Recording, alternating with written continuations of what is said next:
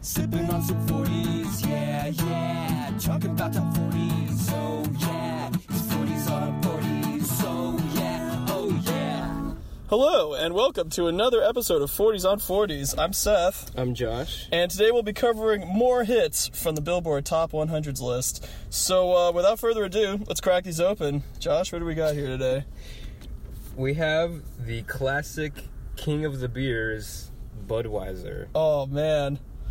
You know, I was going to make a joke about how we've probably already had the queen of beers and now we're ready for the king, but I don't really know what the queen of beers would be. Yeah, okay. I think beer is kind of sexist in that way that there's not really like a queen beer drink. Queen beer. You know? What would be the queen beer? It's a good question. Corona, maybe? Is Corona, like... Yeah, that could count, because it's like, bikini girls in the commercial. But, like, what is a feminine beer, you know? Is beer gendered? Beers are beyond the boundary of gender. Well, then, you know what, bud? Maybe you should have thought about that before you labeled yourself with a gender status there, bub. Way to go. Anyway. Budweiser's old. It's like, it's supposed to appeal to like 40, 50-year-old plus guys. Back when women couldn't vote. Oh my god. That still shocks me. Sometimes I think about it, I'm like, that was literally like not even 100 years ago. Yeah. Women could not vote. Yeah, that's a fucked up thing. Yeah, it's pretty fucked up, man.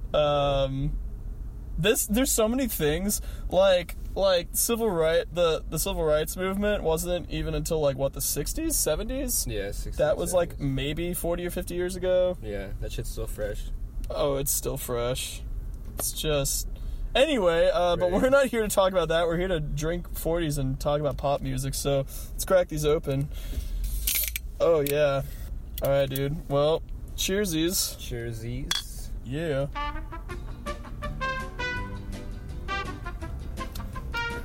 That's alright. That's solid. You know, I actually kind of like Bud Ice from last week. Maybe that's just me being weird. I think I liked it a little more than this one. This is okay, though. This one's a little bit more malty, I think. I wouldn't know how to describe it. Josh is like, well, you know, it tastes more like beer. I don't know I'm not familiar with, like, alcohol, like, beer language. Oh, okay. I mean, I guess, well, we could talk about that another time, but, so let's talk about the Billboard list this week. I actually kind of cheated, and I looked at something because it was a big article today. Cardi B, Bodak Yellow, actually overtook Look What You Made Me Do by Taylor Swift. Thank God. Yeah, Bodak Yellow, which has actually been on the charts for even longer than Look What You Made Me Do is now number one on the charts. I think people probably started watching the video for Look What You Made Me Do, and they're like, oh, no. No, we can't bump this shit no more. Yeah, I feel that. Well, it's actually notable because not only is Cardi B one of the first female rappers in a long time to break the number one spot, I'm pretty sure she was the top, I want to say, since Miss Lauryn Hill. Alright, my personal opinion. What's that? She's nowhere near Lauryn Hill's status. Oh, not even in close. Terms of how much I, like, love and enjoy their music, Lauryn Hill's a legend. She's in my top 10, maybe. Yeah, like, for sure. Artists of all time, that's how much I like her. Yeah, yeah. But Cardi B is the first one to have broke the number one spot since Lauryn Hill, so that's pretty impressive, you know? Yeah. You go. Women are starting to become more empowered. Fuck yeah, dude. Circle back. There we go. That's right. Suck it, patriarchy. So yeah, Cardi B, number one with Bodak Yellow. Number two is a newcomer, which is crazy. Oh, we haven't done it, huh? Yeah, it's Post Malone with Rockstar. It has 21 Savage on it, so we weren't super impressed with him last time on his own song, so we'll see if he does anything to spice this up. But yeah, let's take a look and see what we got here. I've been fucking hoes and popping pillies, man, I feel just like a rock star. All my brothers got that gas and they always be smoking like a rock star. Fucking with me, call up on the Uzi and show up, man, them the shot toss. When my homies pull up on your block, they make that thing go grata ta ta. Man, what's with all these all these guys wanting to be rock stars, man. Like, I don't know, dude. When I thought about that song, I was like, it. To me, I think I like that. It seems to me they're straddling the line between enjoying and relishing and glorifying this lifestyle and critiquing it. Right, which is, that's kind of interesting to me, because like this, the vibe is kind of more dark. Like, this is a dark energy, not necessarily what you want to be in when they're describing all that shit. But that was kind of interesting. Yeah, I kind of thought the dark style of it was definitely interesting, because it's funny because it was interesting, and like I think Post Malone was doing that the most, like with the chorus and with like his verse. He even has a reference, that AC/DC reference to Bon Scott, and how like, you know, the whip came in black, rest in peace to Bon Scott, and like that's kind of referencing how like Bon Scott definitely lived like a rock star, and he, I think, died in the backseat of a car.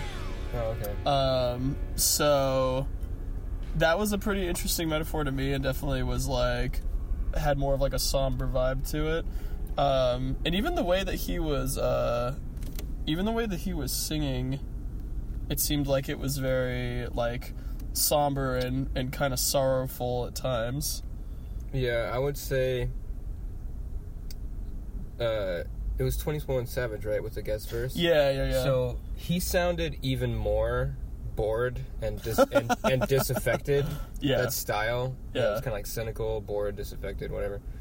But that was the vibe of the whole song. He just amplified that. Right. But would you argue that the bored style of 21 Savage actually did a service to this song in this case? I think it did. I think that he just was going with the vibe of with the main rapper. I don't know. Post Malone. What he was going for, but he just like amped it up a little bit and. It's not the same exact thing amped up, but it's similar and a little more, even more so. Yeah. But I mean, I feel like that was the idea of the whole song. But I mean, honestly, I would say because it's so similar to a lot of things I've heard before. Yeah. And I swear I've said the same exact description of a song. I forget which one it was that we analyzed. But it's literally like the long, drawn-out, low bass notes throughout the whole song. And then you have like that big kick drum. Then you have that kind of like tinny or clap-sounding snare. And then this like shitty synth-sounding hi-hat. Like, yeah, it's totally the same. It's the same formula.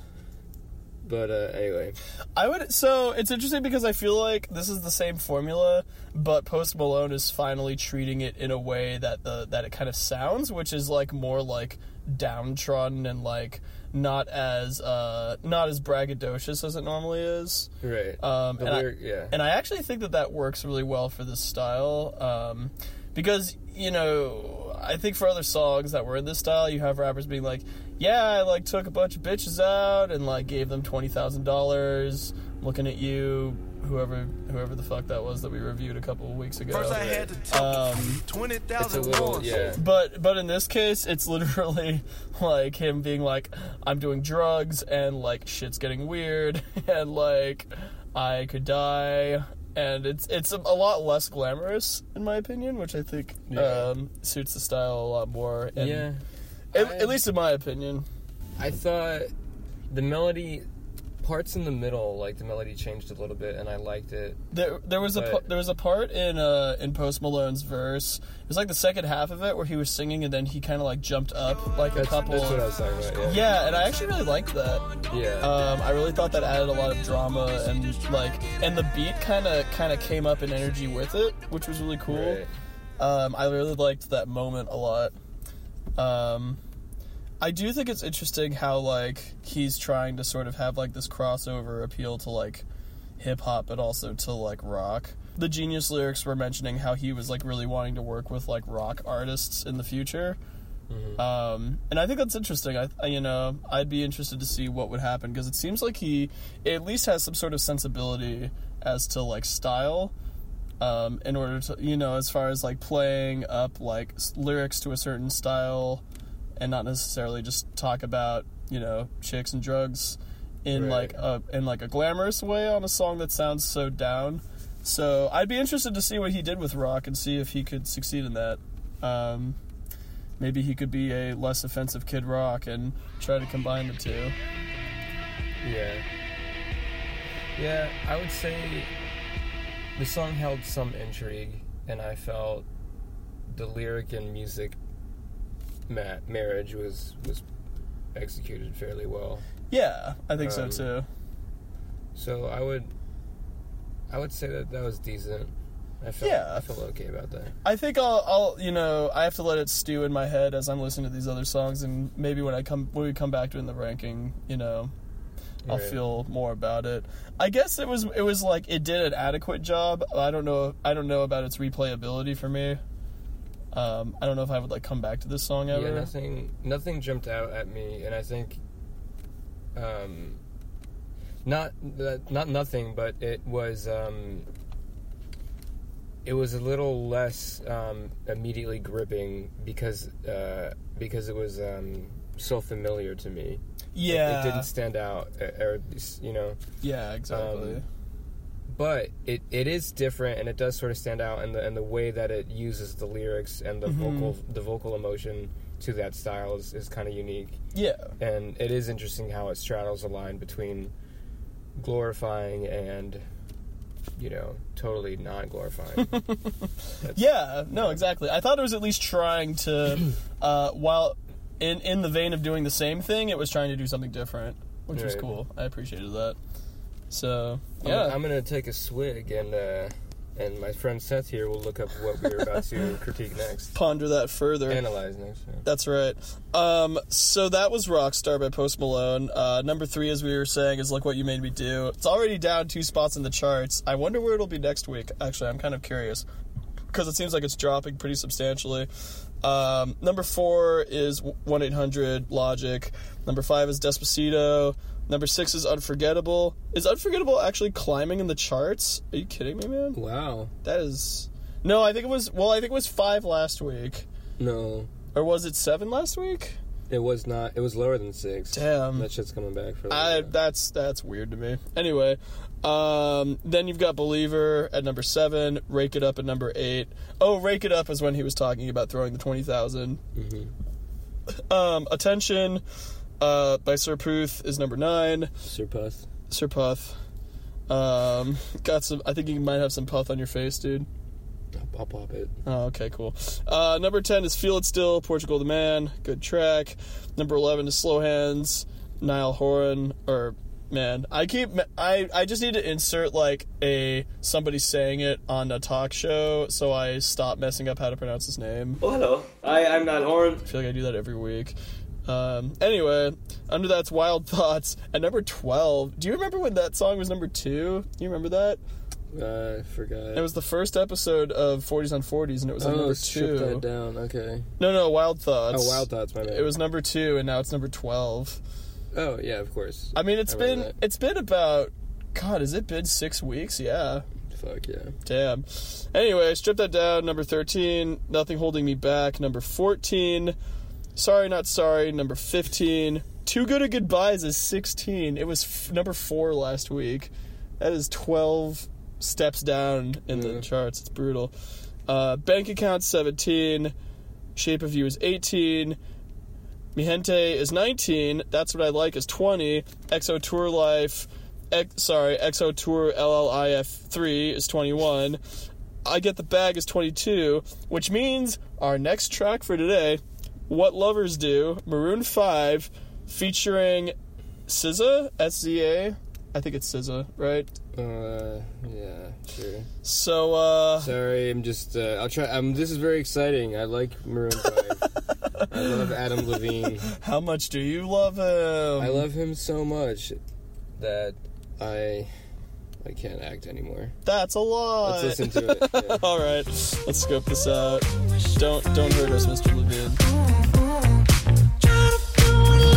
ooh, ooh, ooh, my shot for you. Ooh, ooh, ooh.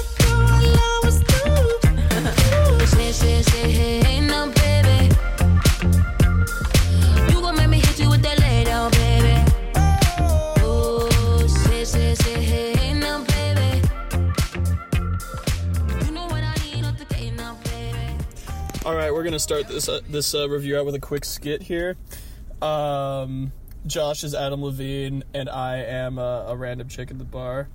Oh my god, it's Adam Levine. Hi, Adam Levine. How's it going? Do you, how are you doing at this bar? What are you up to? Say, hey, hey now, baby. Oh, mama. Don't play now, baby. Say, hey, hey now, baby. That's all I'm gonna do. Wow, Adam Levine, that's, it's really, wow. End scene. That's basically the whole song. That's, no exaggeration. That's the whole song, right? That's basically it. Say. hey now, baby. You know what's a bad sign is that during as we were listening to that song, I was drinking my 40, having a great time. And, I don't know what it was in the song, but I like laughed at something and I choked and some of the beer actually went up my nose. And as I was gasping for air and attempting to get the excess alcohol out of my nasal cavities, I could still pay attention to what the lyrics were saying, even as I was furiously trying to reposture myself. Trying to survive. So that's a pretty bad sign that I could successfully survive dying while also still being able to pay so little attention that I know what's going on in the song. I think that's a pretty bad sign. Let's just cut the crap. It was just uninspired. Just boring.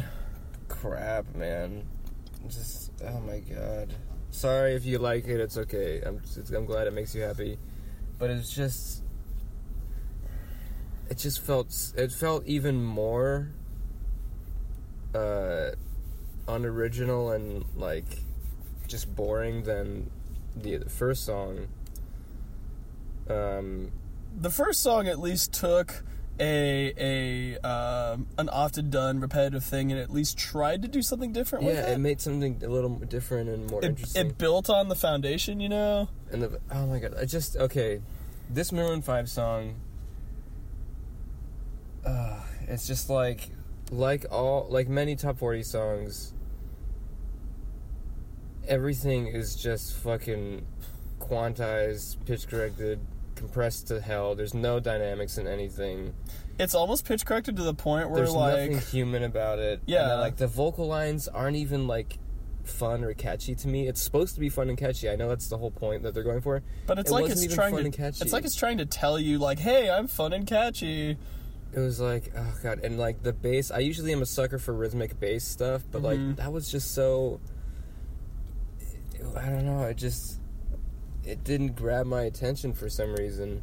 Yeah, maybe it was too simple or repetitive or too familiar. I don't know. And then the all that high Adam Levine crap. I was like, dude, you don't even I don't even want to talk about it anymore. It's something where it's this is one of the major faces of The Voice, which is a show that's known for its vocal chops, and I can't tell if this is Adam Levine or an Adam Levine sex bot that's singing, and I think it was a sex bot, but it's definitely a sex bot. The music, okay, as boring or bland or it's simple in a bad way that the lyrics were, the music was all of that and more as well. It was the perfect marriage. It's more all of that and less. Yeah.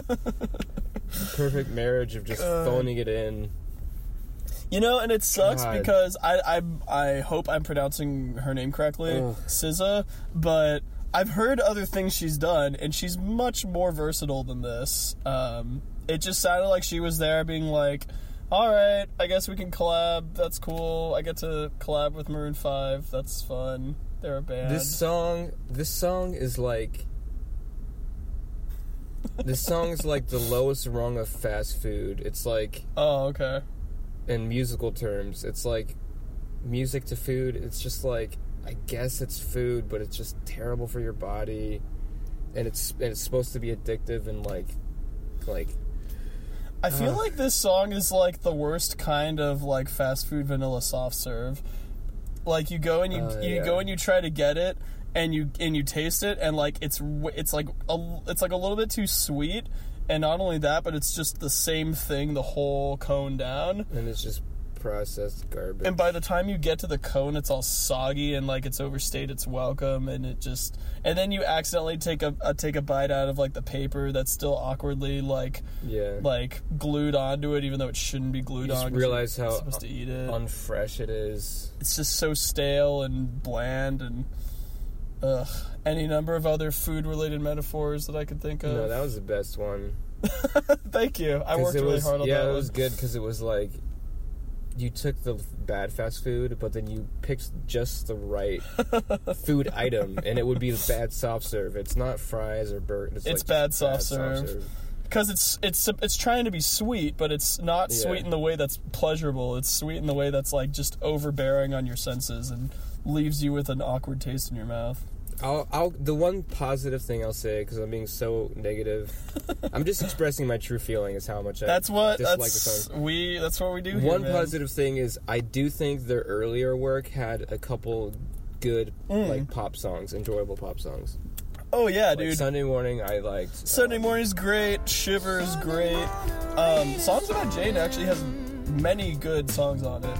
Yeah. Even the hits, which are super overplayed to death at this point, were all pretty good. I mean, like, you know, talk shit all you want about She'll Be Loved, but, like, that was a good song, you know? It's a chill, it's got that hook, and then it goes up to the high singing part. Maroon 5 has a lot of great songs, and this is definitely not one of them. No. I don't... You know, I think Maroon 5 has kind of done this thing that Coldplay has been doing, where they've all been going EDM on shit, and it's just not really a good look. They're just trying to stay relevant, I think. Yeah, I know. But it's just like, come on, man. Just give it up to somebody else who's doing it properly, and... I don't know. Sorry, go ahead. I would say what amuses me to no end is just thinking about what the other members of Maroon 5 are doing in this song. They're just making money. They're just riding the boat. Everyone is like, yeah, it's like it's an actor that was like never super well regarded. Like they didn't win an Oscar, but they're like decent. They get work, just cashing it in. And at this point in their career, it's been a long while. They're just like they'll accept whatever offer they get, whatever film, because it's like we'll make some money. It. We don't care the quality. It's just gonna make us some money. I would say that they're like the Nicolas Cage of pop music, except I really enjoyed Nicolas Cage, and he's actually had some later movies that are very entertaining. I don't know his career well enough, but I like him a lot more than I like Maroon 5. I agree. That was actually pretty harsh to Nicolas Cage. Sorry about that, dude. Yeah, no, Nicolas Cage is a blessing. What's great about Nicolas Cage, if I could just go on a tangent here real quick. Please. What's great about Nicolas Cage is even the movies where he has roles that are either super weird or super insane, he never phones in his performance. He always goes balls to the wall, completely like insane. Yeah. And so by doing that, he gives people an entertaining movie, like one way or another. There's no denying that. Like, what was that movie where he's like an accountant and he like is turning into a vampire? Oh, I have no idea. Oh, God, I wish I could remember the name of that movie. But there's just, like, so many good scenes. There's a scene where he's fucking screaming, like, I am a vampire, as loud as he can. I'm a vampire! And he's just fucking running down some street. And it is it's the greatest thing ever. Like... Oh, fuck. I need to see that. Yeah, you don't even... I'll find the name of it and I'll tell you later. You don't even... It barely even needs a plot just to see Nicolas Cage just going completely bonkers for like an hour and a half. It's amazing. All right, I have two things. One, I dropped the cap of my beer, and it fell right into the side of between my foot and shoe. Oh no! I was like, awesome, because I was like, I knew where it was. I didn't get lost. Anyway, number two, balls to the walls. Uh-huh. First time I gotta ask someone. First time ever I'm asking this. Okay. I don't understand like. It's like a metaphor or something. Like, I don't get... I mean... Like, I know what it's supposed to mean, but, like... Right. You know what I mean? It doesn't seem to make sense. I mean... Balls to the walls. Like, handball would make sense. I know it's probably like a genital ball, but it's like... I think it's one of those metaphors where it started as a sports metaphor, and then it just turned into balls metaphor, right. Like genitals. Because it... Okay, this is crass, but to me, it would make more sense if it was like, he goes balls deep. Like, he goes all in. You know what I mean? Damn, that's way more graphic, but it does make more sense. You're right. Yeah, I don't know. The only thing that I can think of is that there's an 80s hair metal album called Balls to the Wall, and that's the title track off of it, and it was a track in Guitar Hero Rocks the 80s, and it was like pretty cock rocky, but it was enjoyable, you know. We actually, so before this episode, me and Josh were distinguishing the difference between cock rock and butt rock, which is an important distinction to make. And my favorite thing was that we were approaching a very elderly couple, and then Seth unwittingly is just like, I feel like butt rock is a very self-explanatory genre title of music. And I don't know if that couple heard it and didn't choose to acknowledge it, or if they just didn't hear it. I kind of hope that they heard it and just didn't acknowledge it. The old guy's like, "Ooh, I gotta listen to that." I've been looking for some of that description for decades. Helen, I'm gonna put on some of this butt rock while enjoy the fruits of young lovers again.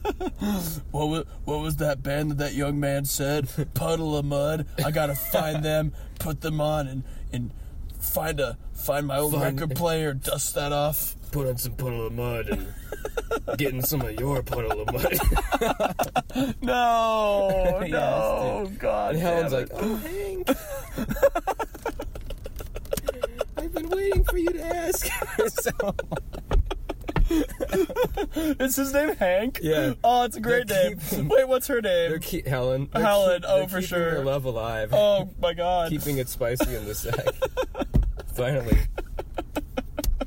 Thanks, Puddle of Mud, dude. Oh man, dude, if I was Puddle of Mud, and I know that I revitalized the love affair of this 80-year-old couple, I'd be like, you know what? I think I did my job. I think that's a job well done. Oh my God! All I gotta say is, what was this song? Wait, what song? Oh, the song we were attempting to review. Oh, Maroon 5. Oh God. So I don't even really know why it was called what it was called, but I don't really know why it had a title, because it just repeated the same five fucking words over and over again. So I don't really know why it even matters to have a title to this song. No. God. Well, we had a really good laugh there, so let's move on. We did. Let's keep it up while the going is good here. Okay, so that was Maroon 5. After that, Body Like a Backroad's number 24, Humble's 25. And then the next song is by Pink, What About Us. I'm excited to listen to a Pink song. I usually really enjoy Pink. She's got a great set of vocals, so let's bust this out, see what we got here. Hopefully more butt rock jokes will commence. They will. What about us? What about all the times you said you had the answer? What about us? What about all the broken happy ever after? Oh, what about us? What about all the plans that ended in disaster?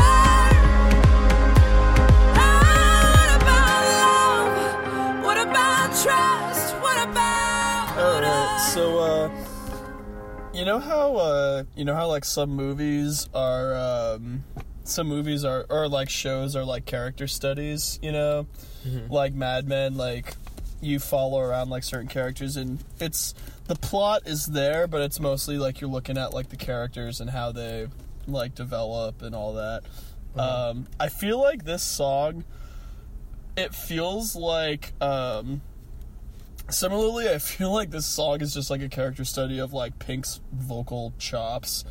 Uh-huh. You know, I feel like this is a song where like the narrative is like it's there, but it really only exists to show off like what Pink could do with her voice, right? Like her emotional, emotive, powerful voice. Yeah, exactly. Because, like, she, I mean, I don't know how long she's been in the game for. She's been in for a long time, though. She had, like, I'm Coming Out back in, like, the early to mid-90s. I think that was, like, one of her big singles. And she's been, you know, putting out music ever since. So she's got to be in, like, her late 30s, early 40s by now, maybe. But she still sounds great. Yeah, I am. I like her voice a lot. Yeah. It was very emotive, and she had, I liked her vibrato, and she had different, good range in terms of being loud and intense, and then sort of softer. Mm-hmm. I felt like, the music, the feeling to the song, to me, it seemed to be sort of a mixture between, like, this wonder about, like, just the wonder of just the masses and people. Yeah. And, like, the world. This wonder, and then this unity, and then also a slight sense of betrayal, which is the whole chorus. What I was. Right. I felt the music and the words went fairly well together for that vibe, and she sang really well. Yeah. But I felt that the music was, again, a little too unnatural and, like, sort of unemotional. Mm.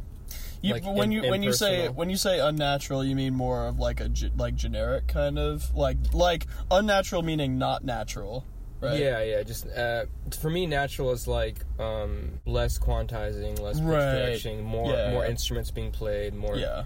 I felt there was like the second chorus. I was like, oh man, I really seemed like the good place for like another harmony or melody line, or like another whether it could be guitar or any other instrument, like sort of another emotional melody lead instrument to come in there. Right. And then there was another instrumental break where the music just like without the one human emotive thing, which is her voice, when that's taken away, it just starts feeling really dead. Yeah, it's totally. It's like it needed another, like, emotional, like, lead or solo or something. Or totally. I think that's why it felt to me like the song was really made to show off, like, what Pink could do with her voice, mostly. Right. Because without her voice, like, honestly, like, the backing track it wasn't very exciting. It was just kind of like your standard EDM fare. But, like, her voice, like, really pushed it. It really, like, made it stand out more. Yeah. So when her voice wasn't there and you were just listening to the backing track, you're kind of like, oh, all right. Like, oh, I'm at a karaoke bar and, like... Yeah, exactly. Exactly. Like, you need the people to sing. You can't just listen to karaoke music. But, yeah. Yeah, lyrically, I was thinking about it, and I was like, it might be sort of political. It's hard to tell. Like, it might be like all these beautiful, wonderful people all around the world, and like maybe we've been let down by like political leaders or certain powerful figures in the world.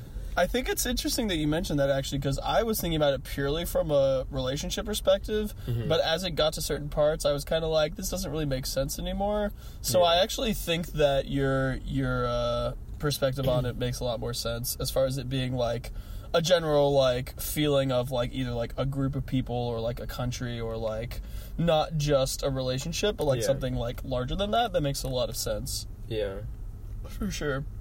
I think I'm good. Yeah, you know, that's all I could think of for that song. Again, like last week, I think is when we did the Demi Lovato song, or it might have been the week before, maybe. I really think that they. Out of all of the, you know, female kind of pop stars working today, I think that Demi Lovato and Pink have two of the stronger voices right now. Oh yeah. They're just so good, you know. Like I think that this is a song that for Pink is if it is about a relationship, it's definitely not treading any new ground. Like she's had breakup songs galore. Okay. But it's still just a pleasure to hear her sing and to show off what she can do. Kind of like the Demi Lovato song, like, that was also a song that was very much just like, hey, this is me being a badass. I'm just gonna sing all over this fucking song. Yeah. And I think that's the same thing for this song for Pink. The difference being that I think the Demi Lovato song has a little bit more of like a playability, a replayability, I should say. I think this is the kind of song where it's like a song that's created to be like remixed in like clubs and like other things. But I don't really see, like, myself re-listening to this song a lot just on my own. But it's more of a song to just, like, remind me that, like, yep, Pink can still just sing the shit out of those songs, for sure. But, I think the conclusion from all of this is that Pink fucking slays. I think her voice is great. I just think that the narrative and the lyrical content of the song was probably a little bit weaker. Although, as you were saying, you could interpret it as like a global scale, and like you could definitely frame that differently. Yeah. I actually like your interpretation of it more than it being like a breakup song. I think that makes it more interesting. Yeah. It certainly gives it more, like, of a perspective than just being a breakup song, because I feel like there's so many of those that if it were something a little bit more, like, global and a little bit more, like, I can't even think of the word. I've had too much 40. Anyway, well, I'll let you off the hook here and let you go pee, but first, let's talk about what we're listening to next. Let's see here. Oh, my God. So that was number fucking 26. So, the last song of the evening, which I'm just looking at this title, and I am already excited for our prospects. The last song of the night, it's by Khalid, not DJ Khalid. Khalid! Throwing that out there. It's Khalid, he's a different guy. Young, Dumb, and Broke. That's the name of the song. Well, that's me. That's me too, buddy. Cheers to that. We'll crack into this. We still got love to give while we're young, dumb. Young, dumb, and broke. Young, dumb. Young, dumb, and broke. Young, dumb. Young, dumb, and broke. Young, dumb, broke high school kid.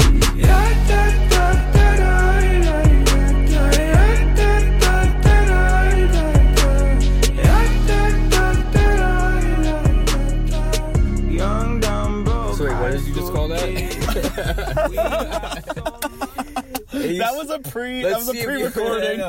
Let's see if you were willing to say what you say to me in private to the people. You know what? I'm not afraid, Josh.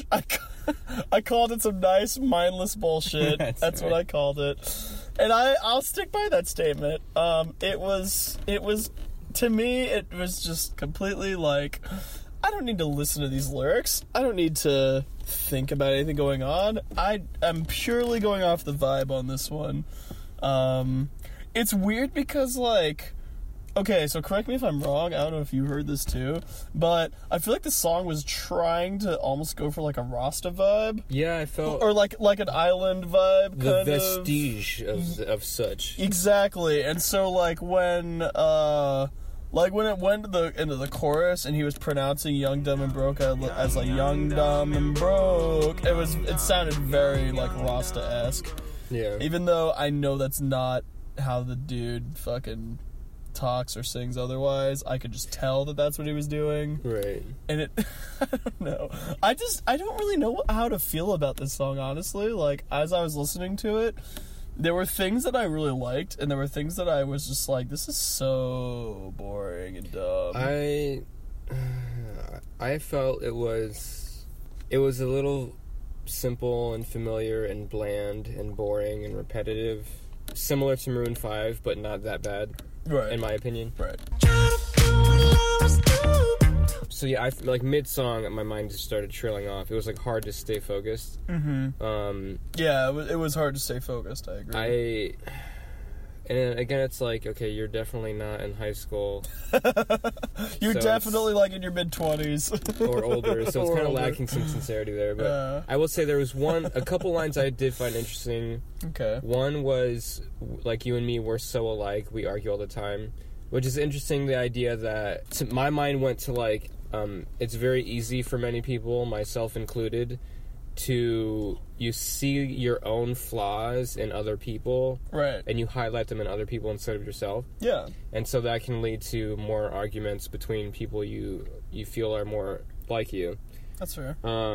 I don't know if that was all in the lyric, but that's kind of what I got into it. And then that was probably actually it. Other than that, yeah. So, you know what was weird to me is, like, I feel like this song it was very much like, hey, we're Young, Dumb, and Broke, so, let's fucking hang out, because, we don't have anything else going on.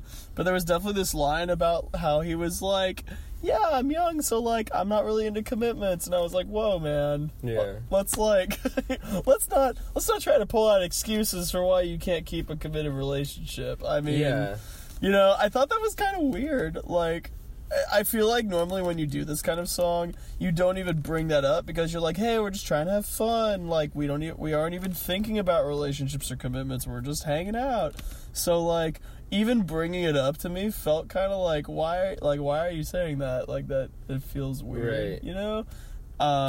Commitment is a very tricky word.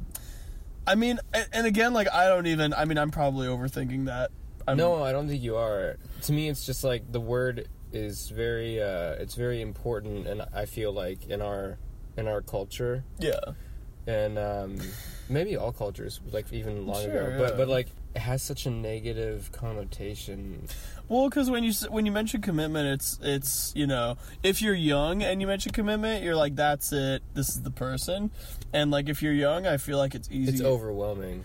Yeah, and it's easy to be like, what about all the other fish in the sea? I maybe haven't experienced other types of fish. So, kids get all, freaked out, and they're like, oh, God, what if this is it? And then, you freak out and run onto something, and then you realize everything's bullshit, and then you come back, and you're like, oh, well, that's what happened. Right.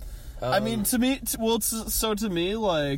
I think the hookup culture is it's a thing that happens. As long as you're both cool with it, that's fine. You can hook up all you want.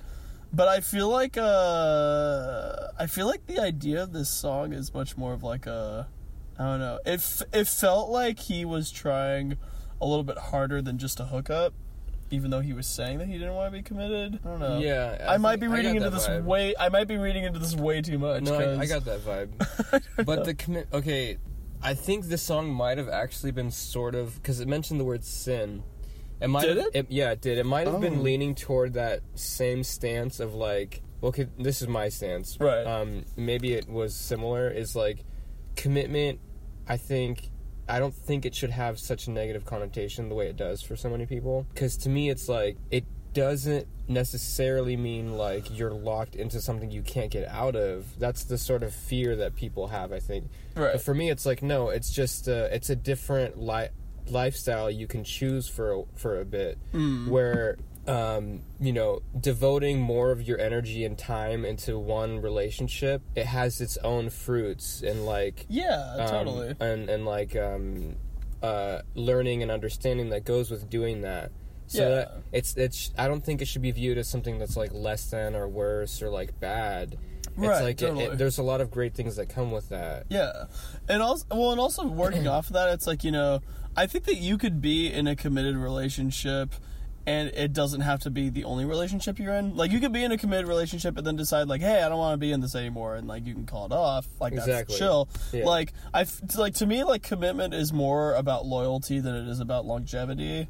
Yeah. If you're, if you just want to date a girl for, a month, and then you decide you don't want to date her anymore, chill, But, as long as you're, committed and loyal while you're in that relationship, I feel like that's more important than, yeah. If you're oh, this is the only girl I'm going to be with, cool, that's it. I think that's maybe the trapping that a lot of young people fall into, is they assume that commitment means that, you can't ever get out of it, but, you totally can if you guys don't get along. But, outside of that whole thing, because I realized we should be talking about music at some point, I actually did kind of like the islandy vibe that was going on in the song. It felt very chill. It actually very much felt like a summer song to me. But you know what? I gotta say though, actually, it reminds me of another song, and I don't know if you've heard this song. I'm pretty sure it's by 21 Pilots. I, again, am fucking awful with names. But it's the one that's oh, I'm falling, so I'm taking my time on my ride. Yeah, I heard that. Yeah. It's the same key, it's kind of the same meter. It very much reminds me of that song, and that's a song that's still playing on the radio right now. So imagine the hilarity that would ensue if you played that song and then played this song. It'd be the same thing. So, I don't know. I feel like there's so many of these songs that are just riding off of trends. I feel like that's just been the theme of this episode. I mean, yeah. Like, honestly, most top 40 music is... Yeah, I know. Well, a lot of it falls into that. I think we're encountering it more, like, the further away from, like, the top 5 we get. Like, the top 5 tend to be, like, slightly more original or, like, poppy. Like, not poppy as in, like, pop out. Right, right. I feel like the deeper we get into the top 40, the more common it is to get all of these, like, rehashed... That's fair. Like, and the other thing, too, is that because we're getting further into the top 40s list right now, we're getting into songs that were probably previously higher but have since, you know, gone down now that the season is ending out, now that there's new songs. Right. So you're gonna experience songs that maybe feel a little bit more recycled. Yeah, like, what if this song was, like, the shit in July? It's like summer's poppin', and then it's like... Yeah. Like, yeah, exactly. I mean, like, I was talking to my girlfriend, and she definitely knew this song for sure. So, okay. Like, right.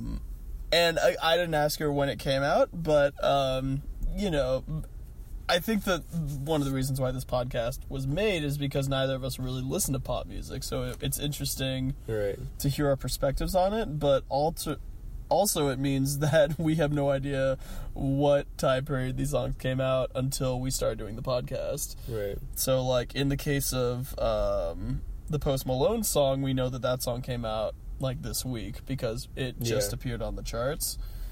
Same with that Sam Smith song that we did last week. Mm-hmm. So now we're kind of in it, but as we get deeper, you know, it's like these are songs that you're right, they could have been out, like, months ago. Right. And we just didn't know about it, so... Do you want to rank and then end it? Alright, cool. So, okay, so we had kind of a weird crop this week, right? Yeah. We had the Post Malone song, we had, we had the Maroon 5 song, we had the Pink song, and we had, this one, which is by, Khalid. So, what do you think, Josh? I would say Post Malone and Pink are very close. Okay. I think I would give a slight edge to Post Malone. Okay. So I think that was my favorite, and then Pink, okay, and then this one. Okay. And then Maroon 5 is last. Word. Yeah. You know what? I'm pretty sure that's the same thing I would say. Cause the thing is like, in my, like, the way that I would describe it is like the Post Malone song, it's much more... It seems much more aware of its genre than the rest of these songs. It was... I felt that lyrically and emotionally, it was the most interesting. Mm-hmm. If I really think about it, I would say. And I would... Of all the songs, that would be the first one I revisit, honestly. Yeah. Like, if I were to want to look deeper into it, maybe. Yeah. When I was more sober. Speaking of which, how you doing on that 40? I can't. It's hard to tell. Oh, man. I have like a couple good sips in there. I have like 2 good gulps left. Okay. 1 good gulp. I think I have about the same. That's good. I know that before we were kind of worried about that. Yeah, I mean, you know what? I think this week was just it was a trial in fitting to the formula and seeing how you could either change it or at least excel in that formula. I think that the reason why Post Malone, like we said, was ahead for me was because it really, at least it tried to do something a little different, and it seemed pretty aware of what its genre was. Yeah. With Pink, it's like, it was pretty close, because, again, listening to her vocals was just fucking great, but, it did seem very locked into its genre. And it didn't really seem to... Like her vocals were great, but it didn't really seem like it took a risk, you know? Yeah. It was... In my opinion. Lyrically, it was a little less interesting than Post Malone to me. And then also, I think, musically, it was more, like... It was more apparently lacking in musical content in terms of, like, interest or emotion or, like... Whereas Post Malone, I didn't feel that way, the way I felt toward Pink, how I just described. Like we were saying, it's like the Pink song is like if you walked into a karaoke bar and someone was just killing it. So, like, it's a great performance, but it's still a karaoke song. Yeah. Exactly. So, yeah. And then you have this song, which is third, for reasons that we just said. And then there's the Maroon 5, which is fourth for pretty obvious reasons. I just, you know what I would love to see happen? I would love to see Adam Levine release, not even an album, release a single that was completely untreated, that was just him in a rock band. That's what I would want from him right now. You know, I might sound very cynical, but his life has been, it's been so entrenched in, like, like fake corporate bullshit for so long. Yeah. Like, I say, what the hell would he write about? No, I know. I mean, that's, like, what is his fucking day? Like, what's his day-to-day? I imagine his day-to-day is, like, he wakes up, he gets massaged by someone, he has, like, various treatments on his body, he eats, like, very expensive, healthy food.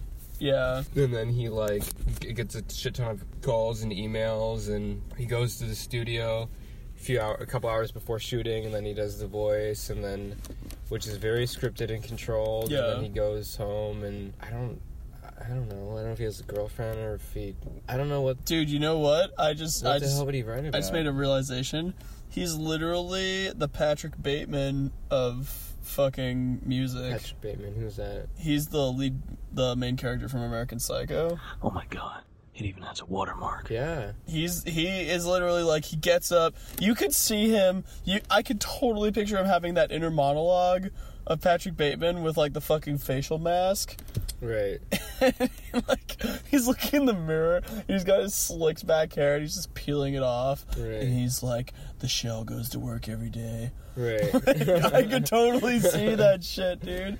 Like, he's just a hollowed out corporate husk, just walking around us normal humans. I mean, we're not normal, but just walking around humans in general and just trying to exist. You know what? I feel like the moral of this story, the whole episode, there is, in fact, a purpose and a merit to butt rock. Like, and what's that? What is that, Josh? Tell me. Tell me what that is. For the longest time, it was like, why in God's name does this exist? And we found the moral and purpose of the butt rock. What is the moral and purpose of butt rock, Josh? It's to inspire and rejuvenate the love of two elderly, beautiful humans, Helen and Hank, and their newfound explorations into anal sex. Oh, I said it. Man. You know... Hank! I've been dreaming so long. Helen, I've been trying to find the right way to give it to you for years. I love the way you smack my ass. Dude, like, if that's all we get out of this episode, that's good enough for me. If you just have an elderly couple just rekindling their passion... Honestly, I think they're going at it right now as we speak. As we speak, they're going at it. They're just like in their fucking 67 Buick, just going at it. Oh yeah, they couldn't wait to get home. Nope. They're just they couldn't. They're just in their socks and hats now. Their socks and hats. How would their hats stay on? Well, they're probably having you know fairly conservative butt sex. Is that? Wait, conservative butt sex? Could that be a type of? It's kind of a. Is that a type of porn? Did I just make that up, or is that a real thing? I bet it's a real thing. Well, I was in a way, it's like a paradox, but I feel what you mean. If I were to go to a porn site and just type in conservative butt sex, I feel like I would turn up a couple results. Maybe even a couple hundred. You see some random, like, Mitt Romney thing. Oh, man. That you don't want to see. I don't want to see Mitt Romney having sex. That's awful. I can't even... Yeah, I actually came in... I think I blocked the image of Mitt Romney out of my head, so I actually can't imagine what he looks like having sex. Or doing anything. I can't even imagine him, like, eating a sandwich or... doing anything. Doing any normal human activity. Anyway, before this gets too political, I guess we should get out of here. Well, thank you for tuning into 40s on 40s again.